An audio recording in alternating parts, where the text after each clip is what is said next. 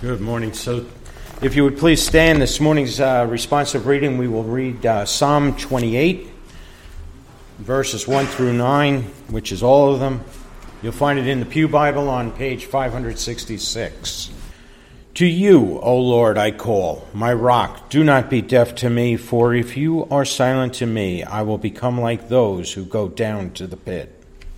Hear the voice of my supplications when I cry to you for help, when I lift up my hands toward your holy sanctuary. Do not drag me away with the wicked and with those who work iniquity, who speak peace with their neighbors while evil is in their hearts. Requite them according to their work, according to the evil of their practices. Requite them according to the deeds of their hands. Their because they do not regard the works of the Lord, nor he de- nor the deeds of his hands. He will tear them down and not build them up. Blessed be the Lord, because he has heard the voice of my supplication. The Lord is my strength and my shield. My heart trusts in him, and I am helped. Therefore, my heart exults, and with my song I shall thank him. The Lord is their strength, and he is a saving defense to his anointed. Save your people and bless your inheritance. Be their shepherd also, and carry them forever. Amen. Please be seated.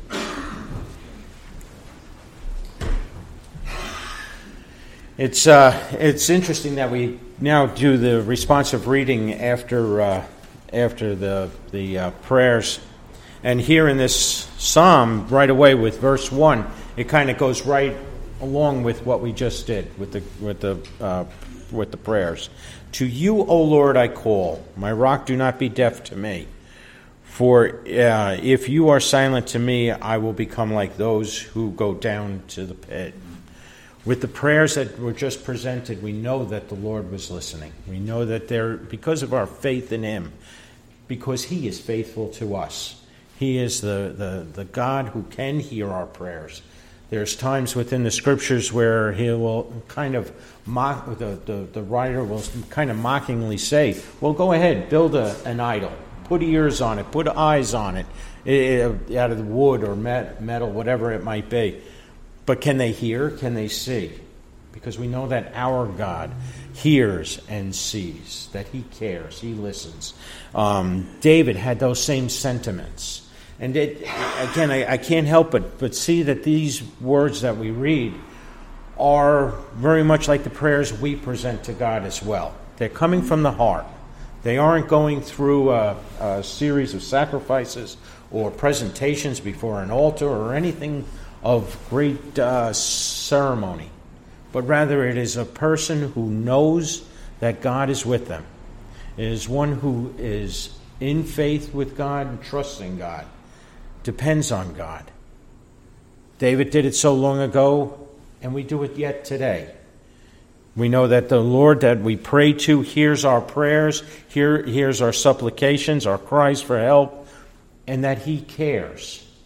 And whatever that outcome might be, whether it's one that we desire or it's one that He wants us to see, His, his plan for us, we need to continue our trust in Him. Um, David goes through this entire psalm and talking about how uh, God listens to those he, he, that come before Him in faith, but that He does not listen to the prayers of the wicked and that stay away from Him in the last verse here, it says, Save your people and bless your inheritance. Be their shepherd also and carry them forward. Again, it's, it's, it's heartfelt calling out Save your people and bless your inheritance. Well, if God owns everything, what could he inherit? But what he inherits, what he died for to inherit, was us, the church. And that here, David, I kind of think he senses that. And he sees that, as he mentioned in Psalm 23, where be their shepherd also, for he is the living head of the church. He is the one in whom, whose voice we listen to. And that, and that his prayer is, and carry them forever. We see Jesus so often in pictures as he walks through the fields or what have you. He's carrying a lamb, sometimes on his shoulders, and it represents his caring. And you, and you, and you can see it exemplified in the picture.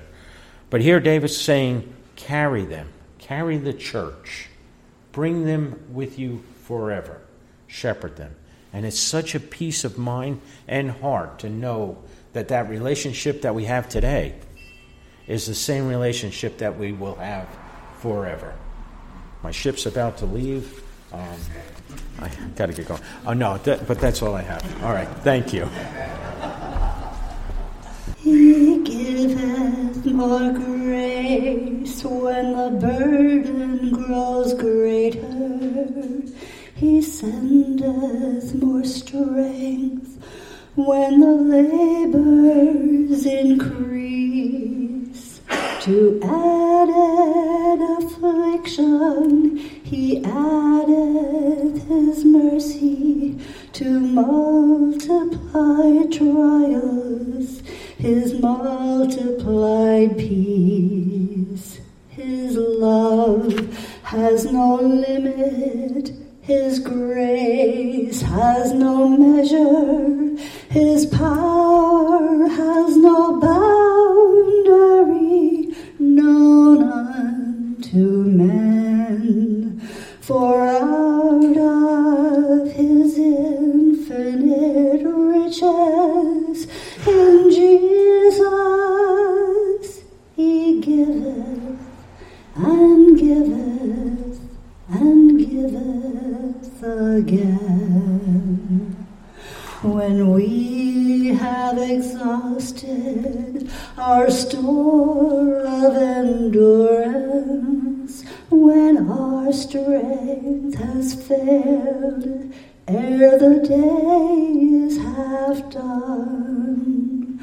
When we reach the end of our hoarded resources, our Father's forgiving is only begun. For his love has no limit his grace has no measure, His power has no boundary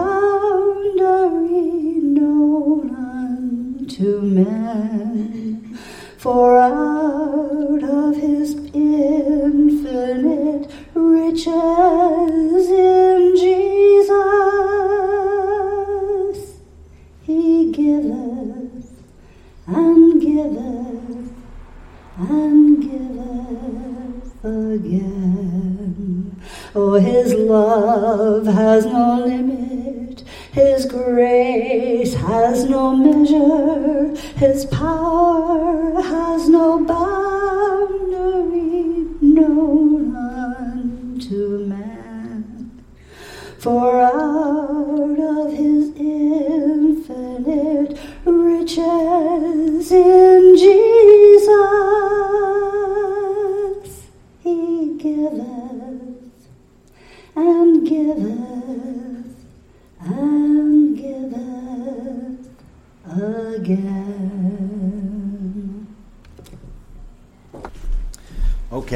been in this uh, season of saturation, is what we've begun the, fa- the past uh, two weeks. And the goal is to sort of bring us through this booklet that I had handed out last week. Perfectly, everybody has a copy of it. If you do not, there's another copy available in the foyer for you. Now, last week we talked about the problem of inertia, which again is the not doing something. It's the opposite of action. So you have an, inertia is when the people are inhibited from acting. And uh, our teaching last week was that what we need to be is we need to be committed to action. And ultimately, I had highlighted that Song of Moses in Exodus chapter 15. And I said that we need to be a people who have, or that exemplify a symphony, which is a bunch of people coming into agreement, coming together, lifting up song and strength for the glory of God. And that was my challenge to go against inertia last week is that we would develop a song that each and every one of us would have a song that we sing to the glory of God. Again, something that is visible, as I exp- explained, the Hebrew word uh, is a word for a visible expression. That's what the word for song would be. and it's again I had emphasized that it's like going like yes or you know an NFL touchdown and they do the dance at the end of the touchdown so that we all need to have that visible expression for the glory of God and then of course the strength the you know the work of God in our lives that you can see that God is giving and giving again that we would have that strength that people would see that perseverance with us so our first chapter in this booklet that I had given you they have you do a circle. They want you, they call it rake a circle. And I had mentioned this earlier um, from Acts chapter 1, verse 8, that you would mark out your Jerusalem. Here in the booklet, they tell you to write your Jerusalem is your zip code. I would challenge you otherwise. I would say your Jerusalem is those people, because again, we live in such a big society now that the people that are your Jerusalem in your real life are not always the people that live right in your zip code. Again, there's some lamentation we should offer up to that, right? That we're not in constant contact with our neighbors. But again, we all know that we have people in our lives that we would identify as our Jerusalem. So I do want to challenge you this morning to begin thinking that through. You might write maybe four circles if you did not use the book. The book seems to offer you a uh, an outline. You know who, who's your Jerusalem, who's your Judea, how are you praying for them, how are you planning to saturate them with the gospel this season. And again, this is a six week book, so I'm prayerfully if we do go through it, and I believe that if we're consistent and we actually go through this, um, that we may see a lot more to the glory of God. Or we may see the fulfillment of John 7, where it says that you will have living waters flowing out of your innermost being. Again, the whole purpose of that living water is that you would saturate the world around you, right? That we would constantly be saturating the world. Um, again, as Ezekiel prophesied, that the water of life would fro- flow from the temple of God, his people, and it would saturate everything. And it would bring healing to everything that it touches. So I know I've marked out my Jerusalem. I'm ready to get to action and to begin doing the saturation, and I pray that many of you will follow me in that process. So as we move forward in this little study guide here, they bring us into the next thing that seems to inhibit the saints from saturating the world. If inertia wasn't enough of a problem, the lack of action, consider how the saints often feel insignificant. And I know I'm not only speaking for myself. I imagine every single but every single person in this room has felt insignificant at some point in your life. We might say we might find ourselves saying something like the world is such a mess. Remember last week we said the world is such a mess, why bother? Right? Inertia. Why bother? There's, there's no way to fix that nightmare of a mess out there. Unfortunately, when we begin to think about being insignificant, the question we say is, what difference will my effort make? You know, everybody's hungry, and you want me to go out there and feed one person. What difference does it make? It's insignificant. Obviously, we all know that that's not true. Jesus and the boy with the loaves and the fish, they see they use this in this booklet here. Um, when we look at that story of Jesus, you know, the boy has the loaves and the fish, and he says, "Give me them," and he begins to feed the. Is it five thousand that he feeds with? Five. Okay, so he feeds five thousand with very small amount of fish and bread. The point of that story, as they propose in this booklet, was to show that even insignificant things can be used, if they're done by God, in magnificent ways, in glorious ways. Just like that little, what, what's my little lunch going to be able to do with all of these people? What does Jesus say? Give it to me. Let me show you how significant this lunch can become for the glory of God. Then, of course, you read about the parable of the talents, right? That one guy that seemed to have a small talent, what does he do? He says, I'm going to hide it. Everybody else receives a, you know, they seen how significant their increase would be. And yet, this man says, Mine's going to be very insignificant. Let me just hide it here and hope that I have something when the Lord comes. And unfortunately, we know what happens at the end of that parable that that man does not receive a good admonishment. Because again, he should have seen that no matter what you have, it's significant, no matter what your part is. What if God has uniquely appointed you to reach a specific nook and cranny? Again, I'm borrowing this in the world that no one else can. I believe that. I believe everybody in this room has been created by God for a reason that only you can fulfill that reason. Only you can fulfill the significance that God has marked out the, what you are supposed to be significant in. The question is are you willing to do the small things because of the compulsion that comes from God? Are you willing to find how significant God has truly made you to be? I do urge us this morning to uh, write down maybe a nook and a cranny that you feel God has worked, uh, built you up, that has created you to reach. I think of our church, right here, Blue Point Bible Church. This is something as I went through this study. Again, I'm, I'm going through this study individually, but also corporately, because I'm thinking for our church. How can not only I saturate the people around me, how can our church, our church saturate, mix the words there, um, how can our church saturate the world around us? So as I started to think, well, what is the nook and cranny that our church seems to fit? And as a pastor, you know, I go to a lot of pastor meetings, and one of the things I like to ask other pastors, a question that was asked to me early on in ministry was if the church that you're leading disappeared from its location, would the community know? What would be missing? What would your church's influence, now taken away, leave a void in? And I think for us, as Blue Point, I think, again, our, our title on our banner that we had out front for a while was A Thinking Faith. I think that is the nook and cranny that we touch that this world, unfortunately, there's many people that feel Christians don't think, as we watched a video in our Sunday school this morning, where there's a lot of things thrown around about who's right, who's wrong. And um, I think that not only do we press into thinking and searching, we do it in a humble and graceful way. And I believe that if we maximize that and we, we realize that that is the nook and cranny that God has ordained that we would reach, that we would be a people that can think, we can talk, we can fellowship, and we can disagree. And we can do it gracefully. And we can do it as a, you know, a strong people of God that, are, that know the things that need to be made clear, that major in the major areas of the Word of God. I believe we have that. I believe that's our nook and cranny that we are pressing into. We're not a church that argues about the type of worship we do. We're not a church that argues about what specific things you need to believe to be saved. We're not a church that believes you're saved on a certain rung, you know, at baptism or confession, or, or and, and that's beautiful. We may have our own areas that each and every one of us feel are a little bit more important or that we might need to press into a bit more. But the way that we do it is just so beautiful. And, you know, I brag about our church to, uh, you know, and I, I, think there's a there's scriptural foundation for that because God's present here. And G, uh, Paul said that we can boast in Christ, then we can fittingly boast in the church because Christ is present here. I think the nook and cranny, if you will, that our church really does press into is that we, we endeavor to bring forth clarity, not confusion. It's not always done, but we endeavor to do that in all that we do. So I do want to encourage you that as a corporate, as a member of this corporate entity here, this church, make the commitment to walk in the fullness of that this week, to walk in the fullness of exemplifying and living out a thinking faith. So now I want to bring us into a little bit of a teaching, something more in line with that thinking faith that uh, would cause us to think through what we believe this morning. Many of us have heard that we live in a revisionist culture, a culture that loves to change history again and again, redefine history, look at history in many different ways, unfortunately, to the point that we forget where we came from. It's a very popular problem in our culture. Unfortunately, what this could be referred to as historical amnesia.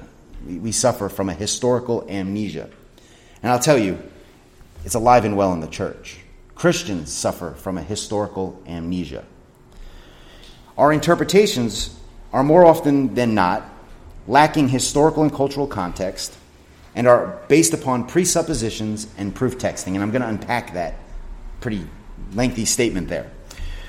Our interpretations are more often than not based upon what we might read out of the scripture and seem to think that applies to us rather than saying, what culture did this come from? What part of history does this piece of information come to us from? And then when we gain that, the next problem we end up having, if we do believe in context and cultural context and historical context, the next problem we bump into is presuppositions. We then take the information that, yes, we might find the context of it, but then we take the information and we, we forget that we have presuppositions. We have things that we believed from when we were this big to now. We all have them, we all share them. Um, I'm forgetting off the top of my head right now what famous Christian scholar said that we do not know how far our presuppositions have actually carried us, how far they have in, been entrenched into the things that we believe. So, not only do we need to have context, we then need to say, well, what presuppositions do I carry? Why do I carry them? Where did I get them from? Are they true?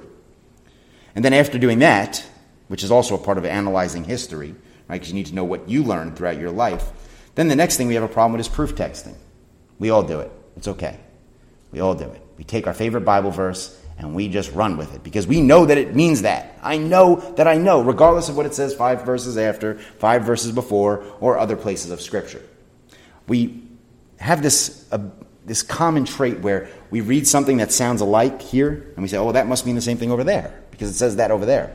Not always the case. We need to study in context. We need to be we need to shake our heads at proof texting. Taking verses out of the Bible and just saying, well, Galatians chapter 1 verse 5 says is not a healthy way to think about our Bible. The Bible wasn't even created to be that way. Again, the numbers and the verses and the chapters were all there for study helps, to help us study to know where we're going in the book, not necessarily to develop interpretations based on verses and then taking 15 verses, lining them up in a column and saying, "Look at my good doctrine." That's no. That's not the way we need to do this. So I want to one of the things I'm hoping this morning is to have you shaking your heads. I know we all shake our heads at lacking context, right? Everybody knows that famous uh, phrase there. Um, a text that lacks context is just a con, right? So, uh, so I think I got us there. I think we're all in the same boat when it comes to context. Um, presuppositions, I believe most of us would admit that we all carry presuppositions. When presupposition is something you believe without studying it out, or something you believe just because tradition tells you so. And then I know I have us convinced on proof texting because everybody in this room has had a discussion with me where I have and you have proof texted. So it's just important for us to admit that as we get into our talk this morning. We all do it. Proof texting, unfortunately, becomes used and abused scripture rather than understood and applied scripture. Perfectly, catch the power of that. It would seem that God, He knew ahead of time that this was going to be a problem His people would have, both Old Covenant people and New Covenant people. All men, as was exemplified and as is exemplified through the biblical story, as well as in natural history, would much rather lean upon their own imaginations, their wicked imaginations, as my notes say, and devise idols rather than cleave to the truth of God. Again, this is not only known about Israel in the Bible, how they just keep going, like, get with it, people. He gave you the truth, keep in line with the truth. He said you would be blessed if you stayed in line with the truth, but they still follow after their vain imaginations and build Asherah poles and, and worship the Baals. And then, of course, you see the, the nations that were out there they had all sorts of things. All you have to do is read a couple prophets, and you see they, you know, they continue to uh, mock the, the idols, as Pastor Steve pointed out in our responsive reading this morning. That you know the idols are you can build whatever you want. That thing is not listening. Or I like when Elijah is challenging the prophets of Baal, and he says, "Is he sleeping? You know, where is your God? Why does he not hear?" So my point is, is that everybody, whether they were the people of God, Israel in the Old Covenant, whether they were the Gentiles in the Old Covenant, whether they are people today. Unfortunately, the human mind, as John Calvin said it, is a manufacturer of idols. He said the heart, but I'm going to insert the mind. It's a strange phenomenon indeed that we, uh, we love false teaching rather than truth. However, it would seem that the Hebraic culture and their religion was the answer to such historical amnesia. What God did was called him people, his people to himself and he gave them oracles, as we see in Romans 3 2. It says, To them the oracles of God were given. And these oracles highlighted the truth about God and his will. All throughout these oracles are historical events marked out with emphasis and praise. For example, Exodus chapter 15, 14 and 15, where we're reading about them coming through that the Sea of Reeds and they are um, the Red Sea, and they are coming through the Red Sea and they are ultimately taken through on dry land, and then they lift up praise. That those two chapters, Exodus 14 and 15, are used throughout your Bible in so many different places. They're used again and again to highlight an important picture of God, what God would do for his people. In some of my other teachings, I refer to this as conceptual realities. It was what God wanted his people to continually think about. In talking about the Exodus, we know that God created a distinction between his people and Egypt. Egypt, he brought forth judgments upon his people, he brought salvation. Both seeing the judgments, but both it, it affected both people in two different ways. Egypt obviously suffered loss and judgment, whereas his people were saved and, and gained freedom from bondage. I would say this seems to be the way that God makes known true spirituality to his people, continually through historical events that are marked out with emphasis and praise. And again, I refer to that as a conceptual reality. This true spirituality would elevate the people above the carnal ways of the nations around them. It would give them the truth about God. Whereas the nations around them obsessed about the other world and phenomenon and looked at the, uh, you know, made a God for the ocean, made a God for the sky, and, and did all these otherworldly things. God simply said, I'm going to be with you through the course of your history, and there's going to be things that you're going to experience that I am going to remind you to mark out. For example, the Exodus. I am going to cause you to mark this situation out, and this is going to inform your spirituality. This moment that I save you and bring you through, and I create a distinction between you and the Egyptians.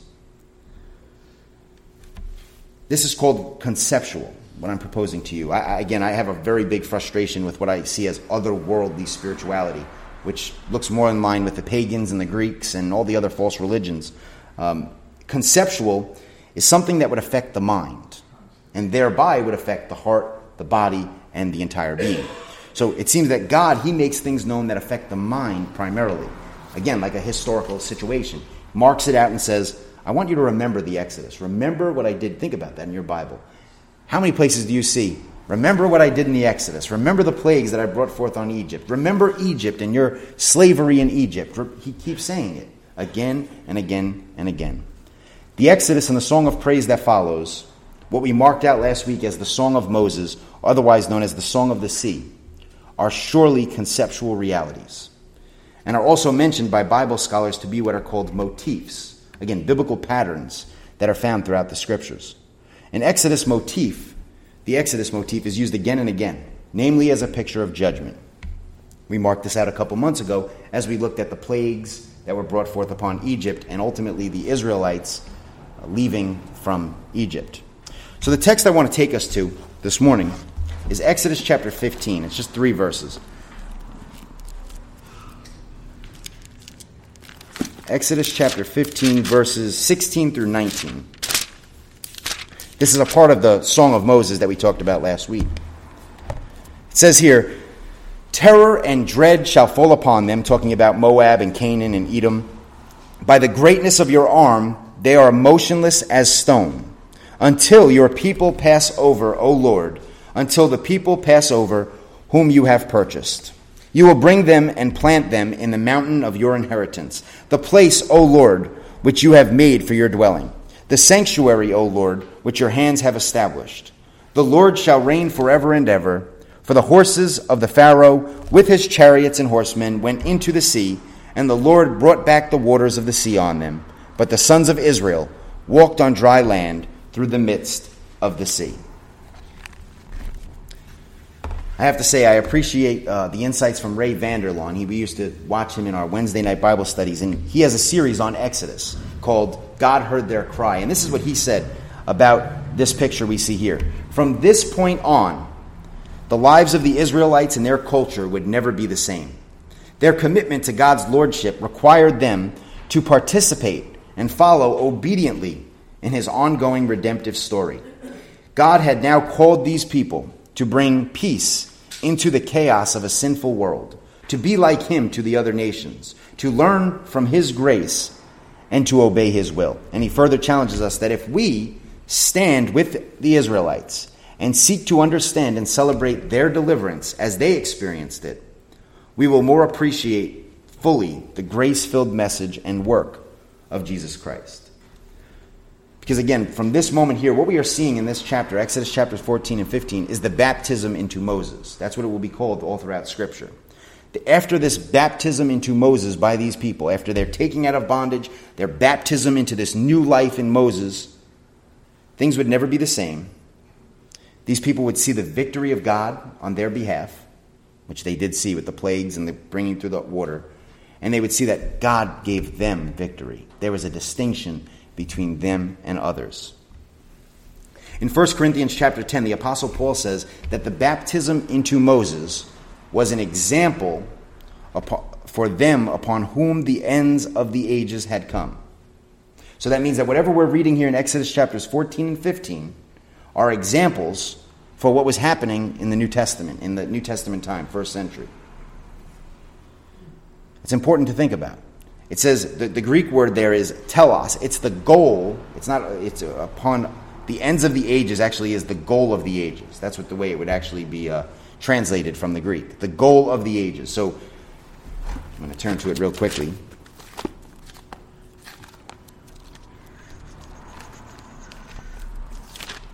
Here in 1 Corinthians 10, it says, Now these things happened to them as an example, talking about the baptism of Moses and they were written for our instruction, upon whom the ends or the goal of the ages has come.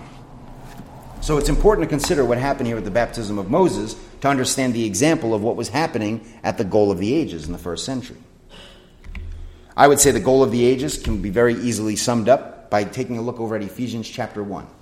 It says that at the time of his fullness, he will, speaking about future tense things, sum up all things in Jesus Christ, things in heaven and things on earth. And that's exactly what happened in AD 70. It was made clear that everything was summed up in Jesus. If you did not have Jesus, you suffered loss. Just like if you weren't a part of Israel and coming out of Egypt, you suffered loss if you weren't identified with those people. That's why many Egyptians, when they left, remember, many Egyptians joined them.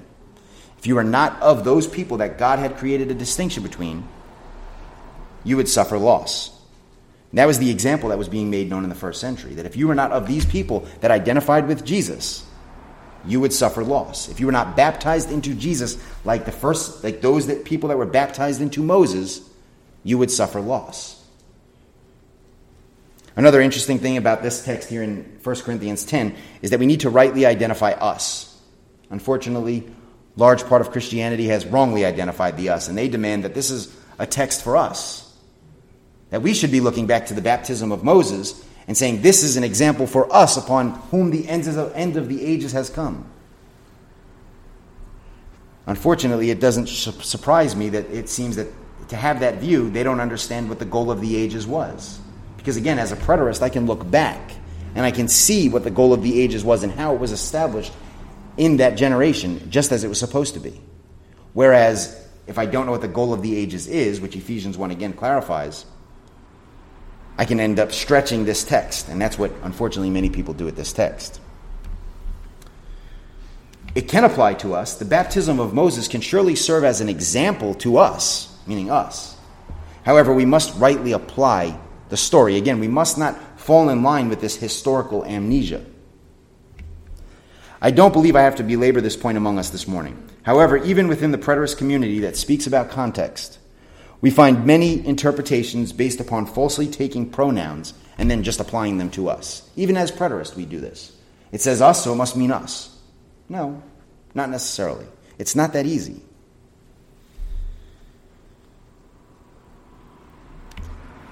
And we do this, uh, again, I don't know if this is done always intentionally or not. I think sometimes we just miss the point that the pronoun isn't necessarily talking about us.